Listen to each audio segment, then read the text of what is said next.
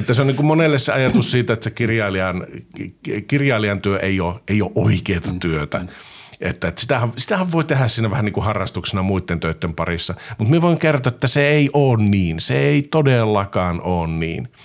Että tota, että se, että hullu tähän hommaan ryhtyy rahan kiitosilmissä, että kyllä sen täytyy niin olla semmoinen kutsumus, kutsumusjuttu, mihin vastaan.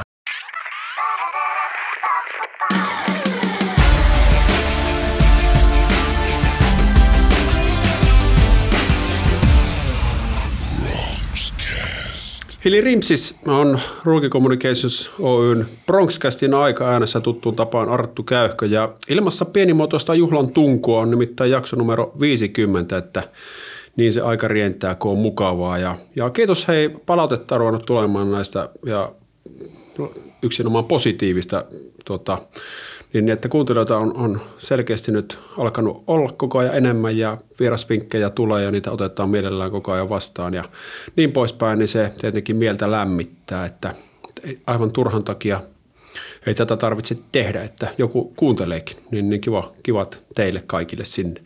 Ja tota, tänään on vieraana Tuomas Lius, kirjailija – Hyvää päivää. Ja totta, Tuomas on monessakin mielessä ajankohtainen. Vieras on nimittäin eilissä päivänä, tätä siis tehdään on toinen päivä kolmatta armo vuonna 2021, niin eilissä päivänä on lähtenyt Tuomaksen uusin kirja, eli Sudenkorennon kesä, niin olet lapsen luovuttanut eteenpäin ja vai miten te kuvailette tätä? No kyllä se, kyllä se juuri näin on, että lapsi, lapsi on tuota, en tiedä mihin, mihin lapsen vaiheeseen sitä nyt vertaiset. Yleensä on käyttänyt sitä vertausta, että lapsi lähtee maailmalle silloin, kun kirja tulee kauppoihin, mutta nyt on tosiaan lähtenyt tuonne tuonne, tuonne taittoon ja on siellä kuukauden päivät ja sitten viettää vielä toisen kuukauden tuolla, no herranjestas, painossa, kirjapainossa, semmoinen, semmoinen, semmoinen laitos siinä välissä. Kyllä. Ja tuota toukokuun alussa tosiaan sitten Joo. kauppaan. Laittakaa, laittakaa tuota asiaa nimittäin mieleen ja toki se varmaan teitä silmäänkin pistää sikäli kun kotoa pääsemme ihmisten ilmoille, niin tuolla kirjakauppojen hyllyssä ja muissa. Ja kyseessähän on sinun kahdeksas kirja. Että,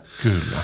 Että tota, ei ihan ensimmäistä kertaa olla pappia kyydissä tässä hommassa. No ei, kyllä se tuota sinällä on tutuksi tullut proseduuria. Yksi, täytyy, täytyy tässä vaiheessa sanoa, että yksi näistä kahdeksasta kirjasta on Puustisen Kimmon kanssa yhdessä kirjoitettu, että on, on tämmöinen, kaikki ei ole sooloteoksia, mutta, mutta tämä prosessi on kyllä hyvin tutuksi tullut ja aina se, aina se yhtä, sanotaanko kirjaajalle menee sen aikataulun kanssa ja aina se yhtä jännää on. Ja aina se lähtee tavallaan nollasta se, että, että, että en ota niin kuin yhtään itsestäänselvyytenä sitä, että, että siellä lukijat, lukijat odottaa ja, ja tuota, pyrin, pyrin voittamaan lukijakunnan puolelleni joka kerta yhä uudestaan. Se on ihan sama kuin tässä Bronxcastissa.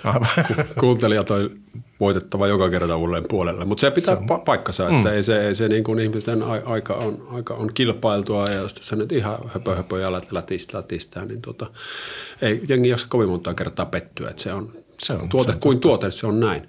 Ja tuota, hei, tänään mennään vähän tarkemmin siihen, että mitä se on tällainen kirjan pihtisynnyttäminen ja, muuta, muuta, mitä siihen liittyy. Että se varmasti niin kuin löytyy, löytyy niin kuin tarttumapintaa, vaikka, vaikka kukaan nyt ei kirja välttämättä ole nyt juuri lähi- tulevaisuuden suunnitelmassa olekaan kirjan kirjoittaminen, niin, niin, niin ihan varmasti mielenkiintoista läppää tulee ja Tuomaksen ulosantina on tunnetusti hy- hyvä, että olet niin kuin, ta- tietyllä tavalla myös ta- niin kuin tällainen taiteen moniottelija, että olet niin sarjakuvapiirtäjä, nämä kunnostautunut toimittaja, näyttelijä, op- opettanut myös, myös niin kuin kirjoittamista ja tämän tämmöistä, että olet niin kuin monella tavalla niin kuin tässä luovassa, luovassa työssä, työssä kiinni.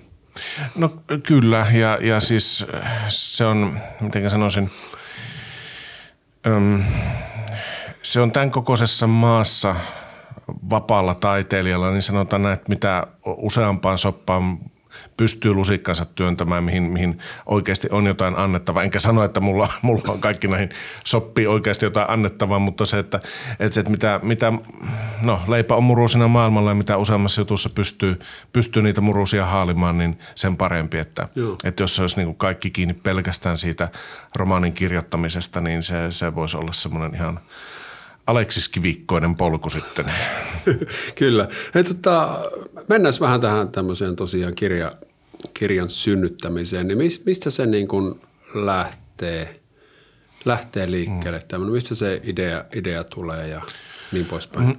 No ne ideat voi tulla oikeastaan ihan mistä vaan. Että, että mulla monta kertaa on toiminut se, että tai sanotaan että alitajunta kypsyttää koko ajan asioita, mitä, mitä imee oikeastaan niin kuin ihan kaikkialta uutisista ja, ja muista kirjoista, elokuvista, musiikista. Ja monta kertaa sitten se on niin kuin joku semmoinen pieni kipinä, mikä, mikä sitten se on niin kuin joku viimeinen, viimeinen osanen siihen, mikä sitten – Tämä kuulostaa vähän semmoiselta henkimaailman hommalta, mutta, mutta, mutta siinä on ripaus semmoista luovuuden taikaa, jos näin voidaan sanoa, että, että on se kipinä, joka sitten vetää ne semmoiset hyvinkin hajanaisilta ja toisinsa liittymättömiltä vaikuttavat ideat yhteen. Ja mulla esimerkiksi tuo Haka-kirja, mikä, mikä voisi sanoa, että aloitti mun uran kirjailijana – niin siinä oli se, että mä olin lukenut pari, pari uutista. Toinen oli Tieteen Kuvalehdestä, tämmöisestä tuota, Etelänapa-mantereella neljän kilometrin syvyydessä, jäätikö alla syvyydessä olevasta järvestä ja sen tällaisista potentiaalisista biologisista vaaroista nykypäivä ihmiselle. Ja sitten olin lukenut toisen uutisen Liperin järvistöön pudonneesta toisen maailmansodan aikaisesta lentokoneesta. Ja sitten kuuntelin jotain elokuvaa soundtrackia ollessani iltakävelyllä ja sitten sattui maisema näyttämään juuri oikealta ja Hans Zimmerillä oli just oikea kappale, soi tuuttas korvin ja sitten ne niinku yhdistyi, että hei, että siellä lentokoneessa, mikä siellä Liperin järven pohjassa on, niin siellä on ase, joka on kehitetty siitä materiaalista, mitä on joku kaivannut sieltä Vostokjärvestä toisen maailmansodan aikana. Ja, ja sitten se niin kuin lähtee pallo siitä sitten pyörimään ja, ja se lähtee sitten niin kuin vetämään, vetämään ihan itse. Onko tämä niin syntyprosessi aina samankaltainen? Kyllä se enemmän ja vähemmän, Kyllä. enemmän ja vähemmän Onko on. sulla tapana sitten näitä havaintoja kirjailla johonkin tuota muistikirjaa, että sulla on? On, on. Mulla on varmaan kymmenkunta, kymmenkunta semmoista tuota muistikirjaa täynnä hajanaisia ideoita ja suurinta osa niistä varmasti en tule ikinä käyttämään, mutta, mutta ne on siellä. Joo tota, myy meille, jos jäpi. Joo.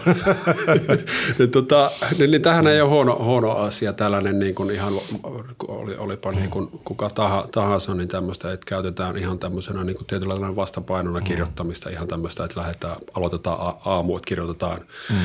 asioita ylös ja muuta, niin tota, sitä kannattaa kokeilla. Se on niin kuin muissakin kuin luovissa töissä, niin yllättävän niin kuin, saattaa olla hyvinkin puhdistava rituaali, että saa vähän sitä mömmöä, kirjattua ylös ja tulla joskus jotain, jotain helmiä, helmiä helmikin. Että esimerkiksi korona-aikaahan me taas jonkun tipikin tehdä siitä, niin, niin, niin useamman kuukauden ajan niin aloitettiin vilkas päivä sille, että ihan, ihan niin kuin ensimmäinen kymmenen minuuttia aamulla herätessä, niin mm. niin pam, pam, pam, että mm. mitäs nyt ja Aivan. Se oli semmoinen terapeuttinen kokemus, ehkä, en, ehkä en, enemmän, mutta tuli mm. siellä myös ihan hyviä, hyviä niin kuin ideoita tämän tuota, niin kuin firman, firman eteenpäin viemiseksi, että kunhan ottaa vaan silleen painettomassa tilassa yrittää, että ei ole pakko saada aina aikaa jotain. Että. Nime, nimenomaan ja, ja se, että niin kuin ymmärtää, että, että joku idea – että jos ei sille just nyt ole käyttö, niin se saattaa vaikka kahdeksan vuoden, kymmenen Joo, vuoden päästä Tämä on myös mielenkiintoista. Niin kuin, tota, muun muassa, en nyt niin kuin sen verran itse kirjoittanut toimittajataustaa mm. näitä pakinoita, niin hyvin mm. usein se joku parha, monet parhaista pakinoista omasta, omasta äitin mielestäni mm.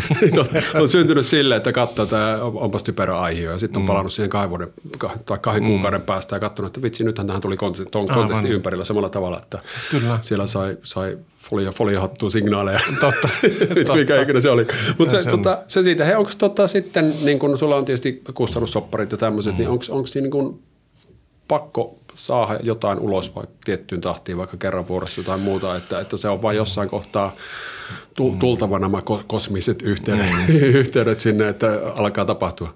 No sanotaan näin, että tänä päivänä kilpailu kustannusalalla on kovaa ja se on kovempaa kuin silloin, kun minä aloitin. Enkä, enkä minä ole tosiaan, kun sen reilun kymmenen vuotta toiminut täyspäiväisenä kirjailijana. Mutta se on koventunut siinä. Ja kirjan elinikä on lyhentynyt. Et ne kirjat, mitkä, mitkä ilmestyy syyskautena, niin ne on jo, ne on jo sitten joulun jälkeen löytää kirjakauppojen alekkoreista. Että, että se, että kirjoista on tullut, tullut sillä lailla, ehkä se on vähän niin kuin polarisoitunut, että on niitä, jotka, on kirjoja, jotka myy helvetin hyvin ja sitten on kirjoja, jotka ei myy. Ja, ja totta kai kustantajan ja, ja tietenkin myös kirjailijan näkövinkkelistä on ideaalisempaa kuulua siihen ensiksi mainittuun, mainittuun ryhmään. Että se, että jos niin kun, ainahan niitä huteja tulee, että kukaan ei voi ennustaa, miten kirja tulee myymään. Mutta se, että, että jos niitä huteja alkaa olla sitten semmoinen värisuoran verran, niin kustantajalla ei tietenkään niin bisnesnäkökulmasta ole mitään mm. merkitystä. Mutta tämä meni vähän, vähän kysymyksen vierestä, mutta siis se, että, että tuota, tai, no, tai no siinä mielessä palaan, palaan hieman taaksepäin, että, että se, että mikä tähän äm, kirjojen lyhyeen kukoistus, yhden kirjan lyhyen kukoistuskauteen liittyy myös se, että, että kirjailijan nimi painuu helposti aika nopeasti unohduksi, jos ei niitä kirjoja tule tasaiseen tahtiin. Ja jos, kirjoitetaan, jos puhutaan sarjasta, niin silloin on äärimmäisen tärkeää, että ne sarjan osat tulee vuoden välein. Et kaksi vuottakin se on ihan liian pitkä väli osien välillä. Sitten jos puhutaan tämmöisistä niin sanotuista stand-alone-kirjoista, eli, eli tuota, kirjoista, jotka toimii tällaisena omana, omana kokonaisuutenaan, niin sitten se väli voi olla vaikka sen pari-kolme vuotta. Mutta sitten taas tullaan tähän niin kuin vapaan taiteilijan elämän realiteetteihin, että, että se palkkapäivä on käytännössä kerran vuodessa, että kuinka monta, kuinka monta vuotta se säästötilin puskuri antaa sitten myötä. Mikä on semmoinen kipu, kipuraja suunnilleen, että tuota, kustantajat katsoo, että se myyntiodotus on tällainen ja tällainen, että siihen kannattaa niin lähteä kustantajan puolesta satsaamaan, niin onko se satoja vai tuhansia vai? No se on, se on tuhansia ja nyt tuota, mulla ei ole oikeastaan tämänhetkistä tietoa, mitä esimerkiksi omalla, omalla kustantajalla on, joten en lähde tähän nyt sen tarkempia lukuja sanomaan, että, että se, on, se on tuhansia. Ja, ja tuota, kuten sanoin, ikinä ei voi tietää, että mikä, mikä juttu lähtee – lähtee vetämään. Tuottaako se kovasti painetta sitten se ennakko-odotus siitä, mitä se lähtee niin kuin myy- myymään? Että itsellä on tietysti joku havina sulla tuolla kokemuksella jo, että mm-hmm. onko tässä semmoinen, niin kuin, että tämä on ehkä kaupallisesti kiehtovampi mm-hmm. kuin joku aiempi, aiempi kirja, mm-hmm. vaikka se oma laatukriteeristä on kenties toinen, toinen mutta tota, miten hyvin sitä pystyt itse ennustamaan ja mikä verran se niin kuin valvottaa öisin, että myykö se nyt tota, vai eikö se myy? No kyllä se valvottaa ja siis mietin, mietin tuota, no joo, siis se, että kuten sanoin, kustannusala on, on se peli on koventunut ja, ja, ja se tuota, se marginaali on kaventunut siitä, miten paljon kustantajalla on taloudellisesti varaa antaa niitä toisia ja kolmansia mahdollisuuksia. Että se niin kuin karkeasti sanottuna, niin se on, peli on kärjistynyt siihen, että, että se on niin kuin hutia ulos, jo, joka tietenkin asettaa, asettaa sitten semmoisen pelon ilmapiirin siihen, siihen juuri kun, niin kuin sanoit, kun lapsi lähtee maailmalle, eli kun kirja, kirja tulee kauppoihin, että miten, miten ihmiset sen alkaa löytää sitten. Koska se on vähän sama kuin elokuvien, elokuvienkin menestystä katsotaan sen ensi ilta viikonlopun suhteen. Kyllä se kirjassakin ne ensimmäiset – pari kuukautta, se on, se on ehdottomasti se ratkaiseva aika, että jos ei se silloin saavuta sitä. Se voi olla sitten semmoinen niin sanottu uinuva, uinuva hitti, mutta, mutta se, että se ei ole sitten sen tuota kirjailijan uran jatkon kannalta yhtä merkityksellistä se, että jos se kirja saavuttaa sen haamureja vaikka niin kuin viiden vuoden aikana, että sen pitäisi saavuttaa sen viiden kuukauden aikana. Että totta kai se on, se on, se on stressaavaa. Onko tota, niin, niin, vaikuttanut kirjojen elinkaareen tämä, että niitä pystyy nyt kuluttaa päätelaitteella ei, ei kirjoja, ja nyt on tietysti äänikirjojen suosio kasvaa mm. hirveätä mm. vauhtia, että voisi kuvitella, että sieltä ehkä tietyn kirjailijan tuotanto löytyy helpommin vaikka mm. äänikirjoina tai ei-kirjoina, kun että, että lähdepä kyselemään lähimmästä kirjakaupasta, että liekö siellä vielä sitä oh, tuomaksen ensimmäistä. Että, niin näetkö se, että tätä, tätä niin kuin hyvänä, hyvänä asiana vai mitä se näet Näen ehdottomasti ja tuota, kustantajat on alkanut kirjailijoittensa tätä back-katalogia, eli, eli varhaisempia teoksia sitten kääntää äänikirjoiksi. Ja sehän on ainoastaan merkki siitä, että, että näin siinä just nimenomaan menee, että, että, että lukijat sitten kun ne löytää sen uusimman kirjan jo uudelta, uudelta aiemmin tuntemattomalta kirjailijalta, niin he on, se kynnys on madaltunut siitä, että se sitten se, ne aiemmat teoksetkin löydetään. Että se, että meillä on vielä tämän – tämän tai siis viime vuoden myynti, myyntituloja ja rojalteja vielä saanut, että en, en tiedä yhtä, että miten, niin kun, mikä se äänikirjaosuus esimerkiksi on, mutta se on tässä parin viime vuoden aikana ollut ihan selvästi, Joo. selvästi kasvussa. Mutta ovet ja ikkunat on auki varmuuden vuoksi, että mahtuu kaikki hillattu. Ky- kyllä, ne, kyllä ne on, että perheen paleltumisriskin uhalla, niin ovet ikkunat on jatkuvasti auki. Hei, miten se koet sitten, sitten sanoit, että kilpailu on ko- koventunut ja tuota, tuota, niin kuin kustantajilla on se, se olla varmaan koko ajan tiukempi, niin sitten taas mm. tämä, että, että sitten jos miettii vaikka meidän firmaa mediana, mm. että tuotetaan kaikki näihin tuutteihin sisältöä, niin mm. eihän tässä ole mitään portinvartijaa meillä. Ja mm. seuraava, että jos haluttaisiin haluttaisi tehdä vaikka blogikokoelma tai joku, mm. niin että se taitetaan sähköiseksi kirjaksi, niin ei meidän tarvitse ketään sitä kysyä ja mm, sitten ja voidaan laittaa verkkokauppa pystyä ja myydä sitä kiinnostuneelle. Mm. Tämä, tämä avaa sitten taas niin kuin, maraltaa kynnystä, että joku saa oman tuotoksensa ulos mm. ja voi te- testata vähän sitä kaupallistakin potentiaalia ilman, että siihen tarvii mm. niin kustantelta saada vihreä valo. Niin mm. Miten se koet, että voiko tämä muuttaa, muuttaa maailmaa jollain, mm. jollain tapaa? No tuota, tuota, tuota. Ja onko se hyvä asia vai huono asia sinun mittapussa? No nyt me koitan vastata tähän sille, että me en suututa ketään oma, omakustannekirjailija esimerkiksi. Me sanon, että, että se on hyvä asia siinä mielessä, että jos niin kuin miettii sitä prosenttimäärää, miten paljon kustantamoihin tarjotuista käsikirjoituksista lopulta päätyy kirjaksi, niin se on, se on todella pieni. Ja se tarkoittaa sitä, että, että sieltä karsiutuu pois semmoista ihan niin kuin selvää kuraa, mutta se tarkoittaa myös sitä, että sieltä karsiutuu sellaisia, mitkä ei ole just sillä hetkellä just sitä sen käsikirjoituksen lukenutta ihmistä miellyttänyt. Mutta se ei tarkoita sitä, etteikö se voisi olla maailmaa ja elämää muuttava kirja. Niin se, että, että tällaisen ö, omakustanne periaatteen myötä on mahdollista, että lukijat saa käsinsä semmoisia timantteja, mitkä, mitkä muuten ei olisi ikinä tullut ulos. Mutta se tarkoittaa myös sitä, että markkinoille on helpompi saada sitten, tai kun se kynnys madaltuu siihen omaan julkaisuun, niin se tarkoittaa myös sitä, että sinne markkinoille myös tulee sitten sitä, millä ei olisi mitään asiaa sinne, ihan niin kuin suomeksi sanottuna. Ja sitten kun siihen, siihen tuota, se alkaa tavallaan vähän vääristää sitä, esimerkiksi jos puhutaan dekkareista, niin se, että kun sinne tarpeeksi tulee sitten semmoista – miten se nyt on, rimaan alittavaa materiaalia, niin se ehkä vähän sitten pitkällä, pitkässä juoksussa alkaa vääristää sitä kuvaa siitä genrestä. Et sille minusta on ihan hyvä, että on näitä portinvartijoita, on näitä tiettyjä laadun tarkkailijoita, jotka pitäisi huolen siitä, että että, että ei sinne nyt ihan mitään tahansa. Että se, että, että voi julkaista, niin se ei tarkoita sitä, että pitää julkaista. Ja, ja sen takia me kehottaisin, että, että, että kaikki, ketkä harkitsee sitä omaa kustannetta, niin sen verran satsaisi, että, että, että on olemassa freelance-kustannustoimittajia, jotka on aivan, aivan niin kuin teräksisiä ammattilaisia. Ehkä, että he kääntyisi näiden puoleen. Että se, on, se on jonkinlainen investointi, mutta minä väitän, että se kannattaa, että sen oman tekstin käy läpi ammattilaisen kanssa, koska siitä on, siitä on myös etua, etua itselle, että, että lukijat ei ole sillä lailla kauhean anteeksi antavaisia, että jos yhdeltä, jos joku, joku tuota dekkarin, dekkarin ystävä käyttää sen kolmisen kymppiä kirjaan, semmoisen kirjailijan kirjan, mistä hän, mistä hän ei ole aikaisemmin kuullut ja toteaa, että perkele, tämähän on täynnä kirjoitusvirheitä ja tämä, mm.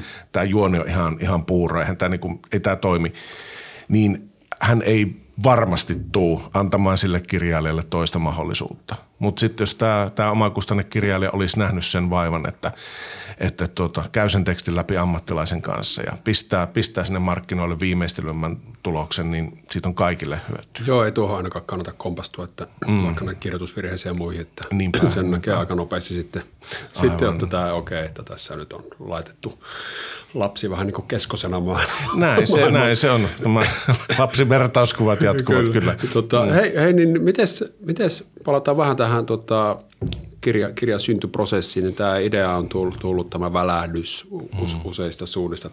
Tähdet on ollut oikeassa paikassa kyllä. ja kaikki tämmöistä. Mm. Ja että okei, tässä se nyt oli. Miten se homma niin kuin jatkuu siitä? Um, no nyt tämän Sudenkorennon kesän kanssa me toimin ensimmäistä kertaa itse sille, että, että me rupesin tekemään kohtausluettelua. Että, että ihan vaan semmoista vähän niin kuin mindmappia, että keräsin, että, no, tämä pikkusen mennä taaksepäin, siis Sudenkorenon kesä sijoittuu vuoteen 85 ja se sijoittuu Joensuuhun.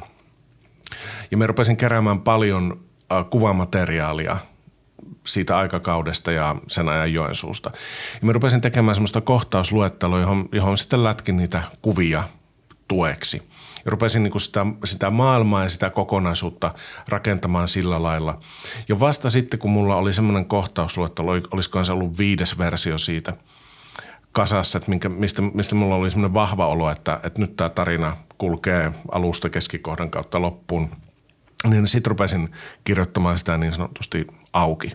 Ja mä oon aina ennen tehnyt sillä, että kun mulla se idea on, niin mä rupean heti kirjoittamaan auki – ja se on lähes aina johtanut siihen, että mulla on kymmeniä sivuja semmoista jonnekin ö-mappiin joutavaa materiaalia. Et se, että, et puhutaan siis, kun, kun puhutaan kirjoittajista, niin kirjoittajat voidaan jakaa karkeasti kahteen ryhmään. On tämmöisiä suunnitelmallisia kirjoittajia ja sitten on tämmöisiä löytöretkeilijäkirjailijoita, jotka sitten niin keksii sitä tarinaa sitä mukaan, kun etenee. Ja me on aina ennen kuulunut tähän, tähän porukkaan. Mutta sitten kun me on pitänyt kirjoituskursseja, niin me on aina kaikille, kaikille tuota opiskelijoille sitä sanonut, että tehkää se tiekartta, että ei tarvitse noudattaa sitä, että voitte ottaa kiertoteitä, mutta niin kuin te, te, te näette koko ajan, että mihin te olette loppujen lopuksi menossa. Ja nyt, nyt sitten vasta kahdeksannen kirjan kohdalla havaitsit heitä, ja tässä on jotain järkeäkin tässä hei, Hei, hei, näissä mun luentomatskussa niin. on jotain järkeä. niin. ei se opettaja Tuomas ihan, ihan höpöjä puhu. Joo, mitä sitten? Aa, no sitten, sitten, se on, sitten se on kirjoittamista, ja se ei ole niinkään, siis siinä niin kuin eniten vaaditaan sitä kärsivällisyyttä ja sitä uskoa. Että se voi olla siis äärettömän, käytän vähän, vähän huolettomasti tämmöistä mielenterveystermiä, mutta skitsofreeninen prosessi, että et, et siis kirjaimellisesti voi olla peräkkäin semmoiset päivät, että suurin piirtein hyppii siinä tuolilla, että jes, että nyt niin kuin – nyt muusat, muusat laulavat minulle ja tämä juttu on ihan puhdasta kultaa ja nyt löytyy semmoisia kielikuvia ja, ja tuota, tapoja kertoa asioita, mitä en ole ennen ajatellut. Ja seuraavana päivänä on siis ihan sitä vaan niin kaivaa, kaivaa semmoisen pesän sinne tietokonepöydän alle ja niin kuin, että, että nyt, jos, nyt jos joku voisi johtaa tänne pakokaan sua auton pakoputkesta, niin olisi hyvä. Että, että siis se, se on niin kuin, täytyy, täytyy uskoa siihen sen semmoisesta niin kuin, täydellisestä epäuskosta – jonkinlaiseen luomisen riemuun, niin se on, se on semmoista vuoristorataa. Mm. Ja, ja se, että, että nyt tämä kesä se valmistuu, valmistuu suhteellisen nopeasti, että siitä varsinkin kokoonsa nähden, että siitä tuli reilusti yli 500 semmoinen kirja, sain sen, sain sen noin niin kuin vuoden aikana kirjoitettu. Että kyllä se niin kuin tarkoitti sitä, että, että sitten sen vuoden jälkeen iskä tulee työhuoneesta ja kyselee, että millä luokalla sinä nyt olet. Ja, ja Miten se rytmitattiin, kun päivät, päivät tai yöt, tai kun on tämä, mm. tämä kirjoitusprosessi menossa, niin miten sulla menee? No sanotaan, että mahdollisuuksien mukaan silloin, kun, silloin, kun tuota lapset on, on, on muualla, vaimo on muualla, niin tuota päiväsaikaankin kirjoitan, mutta pääasiassa se on, on semmoinen – yöeläjä. Että sitten kun kaikki käy nukkumaan, niin sitten aloitan sen oman työpäivän. Ja, ja tuota, sanotaan, että jostain yhdestä toista neljään kirjoitan. Että se on, se on semmoinen, että se, se tekee vähän semmoisen vähän sellaisen tuota, omituisen fiiliksen elämään, että kun, kun se tuota, oma, oma, oma tuota, sanotaan niin kuin päivän, päivän se semmoinen kirkkain hetki sijoittuu siihen aikaan, kun on, on yksin maailmassa, mutta, tuota, mutta siinä on, siinä on semmoinen oma viehätyksensä kyllä. Joo. Mitäs sitten? Nyt meillä on ensimmäinen versio on läjässä. Mitä mm. sitten tapahtuu? Sitten odotellaan oikeastaan, että, että, että tosiaan tämä taittoversio on semmoinen, että, että sieltä vielä koitetaan kissojen ja koirien kanssa keittiin vielä, vielä siihen, siihen versioon pujahtaneet kirjoitusvirheet ja muuten ne vielä pyritään saamaan paikoilleen. Missä, missä vaiheessa kustannustoimittaja on tullut niin mukaan, mukaan messi? No, kustannustoimittaja tulee, no hän on ollut, hän sanotaan, että, että ihan, ihan siinä projektin alussa jo, kun, kun puhutaan siitä tuota, tarinan kokonaisuudesta ja vähän sitä, että mitä, et, et, et esimerkiksi tässä tapauksessa me hänellä luetutin sen kohtausluettelo ja sieltä sitten tuli Joo. palautetta. Mutta varsinaisesti, varsinaisesti se merkittävin rooli kustannustoimittajalla on sitten, kun se ensimmäinen versio siitä valmiista käsikirjoituksesta on valmis. Että sitten sitä käydään yhdessä läpi ja hän lukee ja katselee, että mitkä, mitkä siellä on ihan jo tällaisen niin kieliopin, kieliopin ohella, niin mitkä on sitten semmoisia juttuja, mitä voisi sieltä sitten korjata, että onko esimerkiksi joku, joku luku, joka toimisi paremmin jossain toisessa kohin tarinaan. Ja Onko siellä tämmöistä sitten Kill Your Darlings? On, on, on. Ja, ja siinäkin on semmoinen oma perversi nautintonsa sit siinä, että niin kuin jostain semmoisesta jutusta luopuu, mikä on kirjoitushetkellä tuntunut semmoiselta ihan, ihan timaltilta. Että, että se on, se, se kuuluu asiaan. Se ei, se ei se ole aina helppoa ja, ja totta kai se kustannustoimittajankin sanotaanko merkinnät ja, ja ehdotukset, ne on vain ehdotuksia, että, että kuitenkin vielä, vielä toistaiseksi kirjailijalla on se viimeinen sana siitä omasta tarinasta, mutta se, että, että itse on ollut siinä onnekkaassa asemassa, että mulla on aivan loistava, suorastaan nerokas kustannustoimittaja, että mulla ei ole niin mitään asiaa kyseenalaistaa hänen Joo. päätöksiään.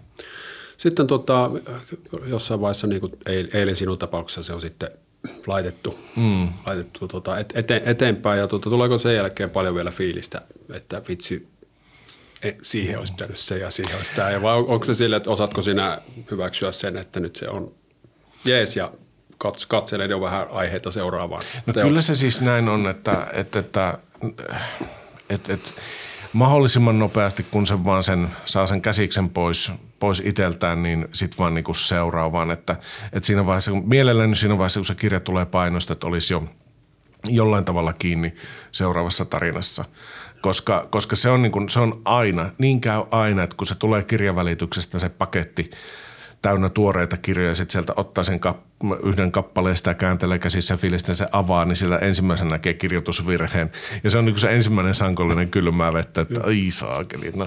Mutta, mutta se, että, että viimeistään sitten siinä vaiheessa, kun siitä kirjasta alkaa tulla arvioita, ja, ja tuota, viimeistään siinä vaiheessa, kun tulee se ensimmäinen, ensimmäinen arvio, missä ei niin, niin tuota silitellä päätä, niin se on, se on pelkästään hyvä, että siinä vaiheessa on jo – on jo sitten uusi projekti menossa, että, että voi niin kuin ajatella, että no okei, tuossa oli noita virheitä ja tuossa oli noita juttuja, mutta nyt tästä seuraavasta tulee sitten Joo. parempi. Miten sitten tota, tämmöisen kirjan markkinointi, miten se mm. käytännössä niin kuin tapahtuu?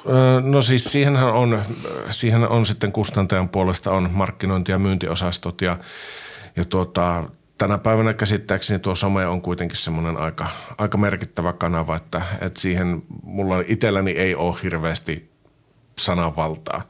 Että, että tuota, jos, jos tälleen taas hieman karkeasti sanotaan, niin – niinhän se, niinhän se vähän menee kirja-alalla kuin muuallakin, että, että niitä, niitä juttuja mainostetaan enemmän, mitkä, mitkä myy enemmän, mikä on sinällään hieman mm. tämmöinen paradoksi. Mutta bisneksen kannalta ymmärrän, ymmärrän, että näinhän se menee. Mutta, jos tuota, mutta se, että miten siihen voi itse vaikuttaa, on se, että, että mä pyrin pysymään mahdollisimman aktiivisena siellä somessa itsekin ja ihan, ihan röyhkeästi semmoista sissimarkkinointia sitten. Ja nyt esimerkiksi tässä Sunenkorennon kesässä oli semmoinen juttu, että, että tuota useastakin Facebook – ryhmästä kyselin vähän muistoja 80-luvun Joensuusta ja yleensäkin, yleensäkin semmoisia nuoruuden muistoja 80-luvulta, niin siellä on niinku semmoiset ryhmät valmiineet, jotka vaan niinku, joihin aion kyllä sitten tykittää sitä kirjan kansikuvaa Joo, ja ilmestymispäivää. Mutta tuohon on ihan fiksusti rakennettu, tuossa ei ole mitään vikaa. Ne no. osallistettu ja sitten, niin kyllähän tässä kohtaa voi sanoa, että hei nyt on paitovesi kirja, tota, kirja ulkona, että se on niinku, tuossa ei ole mitään vikaa sinänsä. Ei, ei, ei sinällä ja, ja, ja, kaikki nämä ryhmät on, on mainittu siellä kirjan kiitosten sivulla. Joo, no niin, sinällään... sekin vielä joo. Joo. joo. Tuossa, ot, ottakaa mallia. Tuo on niin kuin fiksusti hoidettu homma. Mitäs tuota, äh, sitten ei, ei ole tietysti sattumaa, että esimerkiksi tele, television keskusteluohjelmissa on mm. paljon kirjailijoita ja muuta, mm. ja tämä on yksi tapa heillä, heillä niin kuin pysyä somen ohella mm. esillä. Niin onko sulla, sulla se some on se yk, ykkösjuttu, millä siellä pidät vähän niin kuin itseäsi framilla? Onko, onko, on kuullut muita?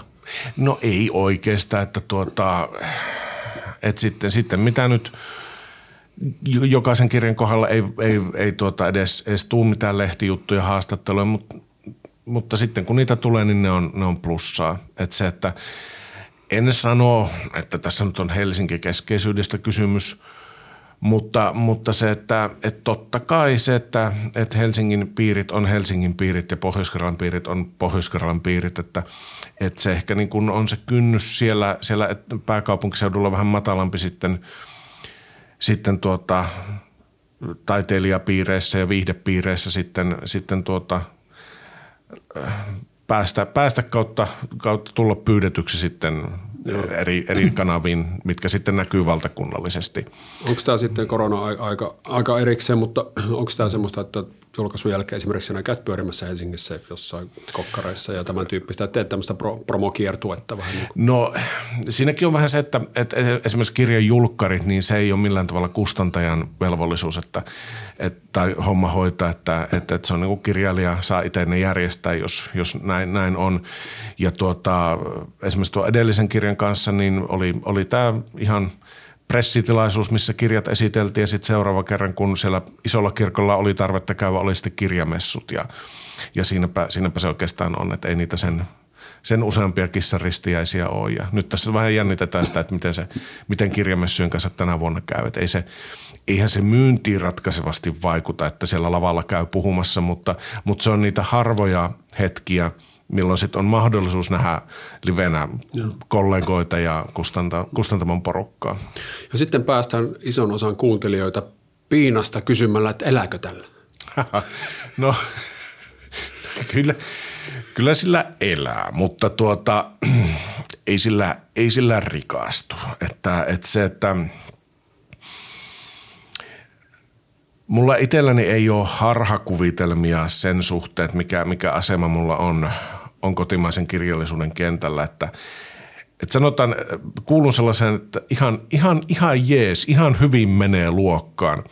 Et tuota, tiedän, tiedän paljon kirjailijoita, jotka, jotka ei jotka joutuu tekemään sitä päivätyötä sen kirjailijan työn ohella.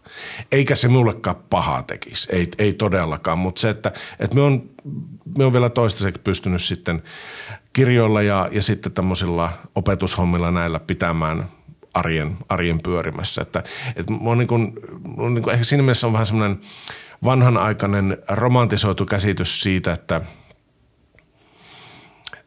tai tavallaan niin kuin kapin, kapinoin ehkä vähän lyhytnäköisestikin sitä ajatusta vastaan, että, että sinun täytyy tehdä yhtä työtä, että voit tehdä toista työtä.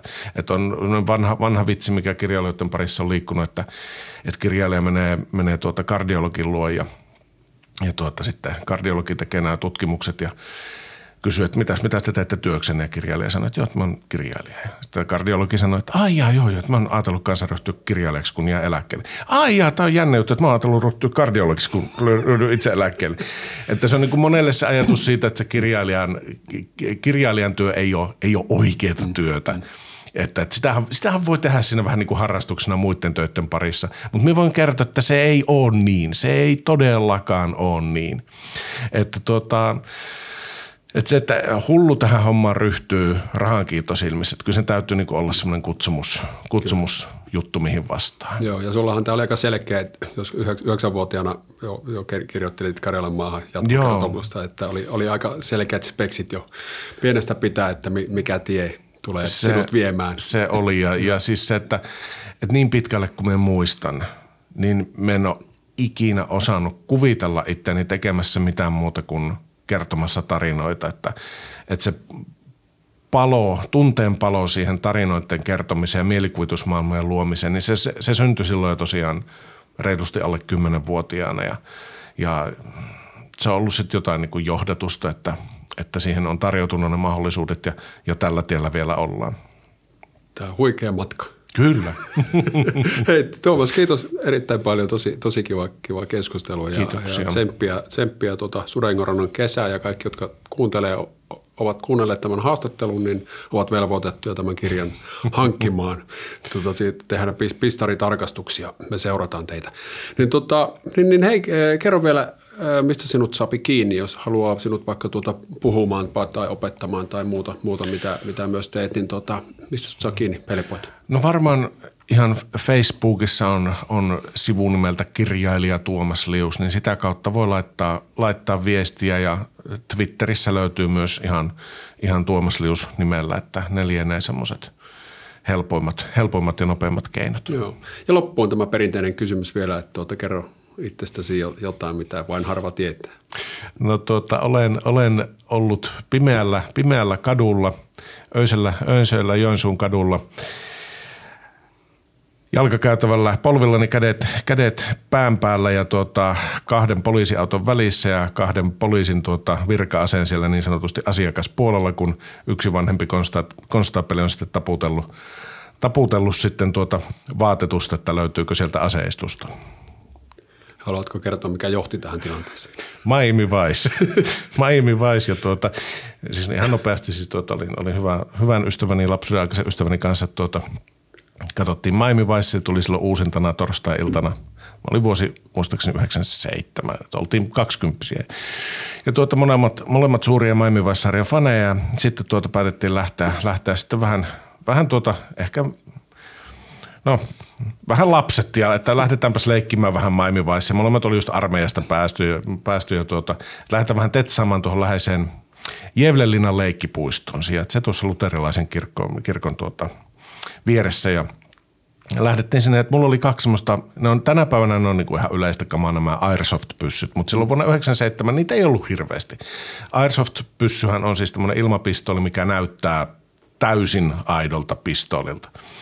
Ja niiden kanssa siellä tetsailtiin sitten, hypittiin ja, ja tuota, leikittiin siellä, siellä leikkipuistossa ja sieltä lähdetään sitten pois kävelemään. Siinä kirkon kohdalla tulee sitten kaksi poliisiautoa vastaan ja mietitään sen, että mihinkään, mihinkään on nyt menossa käännytään sitten kirkkokadulle, niin sitten vaan näkyy se valojen, sininen, sinisten valojen kajastus ja toinen auto ajaa kiilaa meidän eteen ja toinen auto meidän taakse ja sieltä sitten tuota nämä Saabin, Saabin poliisit asettuu sinne konepeltissä taakse aivan kuin Maimivaisissa ja tuota, valmiudessa ja sieltä poliisin pakettiautosta sitten kysellä, että milläs asioilla pojat ja me ollaan sinne sitten vaan, että änk, änk, änk, änk, että ei millään ja ja sitten tuota, satun, satun sitten kohottamaan hupparin, tai kättäni silleen, että hupparihelma nousee ja sieltä tuota farkun, farkun kauluksesta sitten paistaa se Glockin kahva. Ja tuota, siinä vaiheessa sitten tuota, siinä vaiheessa sitten nämä, nämä ei-Airsoft Glockit sitten ottaa, otetaan esiin ja, ja tuota,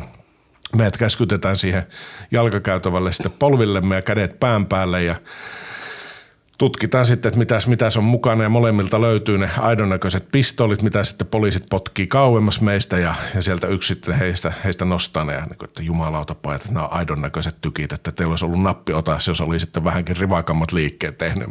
Hyvä tietää, kiitos. Ja sitten, sitten kysellään niin kuin ihan ymmärrettävästi katsovat, onko jotain niin kuin aiempia huumausainerikoksia tai jotain muuta ja ei löydy mitään. Sitten, sitten tulee tämä 10, 10 miljoonan kysymys, että minkäs ikäisiä te olette. 21. Ja sitten tulee se pakollinen puhe, että jumalauta, 20 jätkät täällä leikkii leikkipyssyjen kanssa. Jättäkää ne amerikkalaisten sarjafilmien kattomiset lähemmälle, vähemmälle. Ja sitten joo, pitää, pitääpä jättää ja sitten poliisit lähtee pois. Ja siinä vaiheessa on tosiaan aika monen ympäröivien talojen ikkunoihin syttynyt valot, että se on niin kuin sitten ovat asukkaat saaneet tämmöisen tuota – lain nimessä erikoisjakso vielä sitten siihen illan päätteeksi. Hyvä. Jäi mieleen. Jäi mieleen. Joo, ja löytyykö tämä kohtaus jostain Tuomaksen kirjasta, niin tota, selviää vain kysy- lukemalla, että kyllä, nyt, kyllä. nyt ei sitä kysytä. Hei, kiitos kaikille kuuntelijoille, katsojille. Sen verran hei, mainostan, mainostan vielä, että tuota, meiltä tuli tämmöinen digimarkkinoinnin työkirja ulos, ulos minä ja tuota, Kostisen Jouni ja Ville, Ville sitä suure, suurella vaivalla ja tuskalla ja itkulla te, tehty ja se löytyy tämmöistä paikasta kuin www.digituottaman.fi ja sinne tulee verkkokurssit ja muut ja se on oikeasti aika hyvä, niin tota, ketä kuka markkinoinnin kanssa puljaa, niin käyköhän katsomassa ja vaikka investoiko, jos tykkää, niin saatte rahat takaisin, mutta tykkäätte. Hei tota, ensi viikolla on hiihtolomaviikko ja Bronxcast on pienimuotoisella hi- hiihtolomatauolla ja palataan viikolla 11 taas, taas tuota, tuutteihin, niin kiitos kovasti kuuntelijat, katselijat ja ennen kaikkea vieraamme Tuomas Lius, niin Kiitoksia. tästä Kiitoksia. me lähdetään seinän toiselle puolelle vähän ideoimaan. Oikein. Hyvä, moi moi.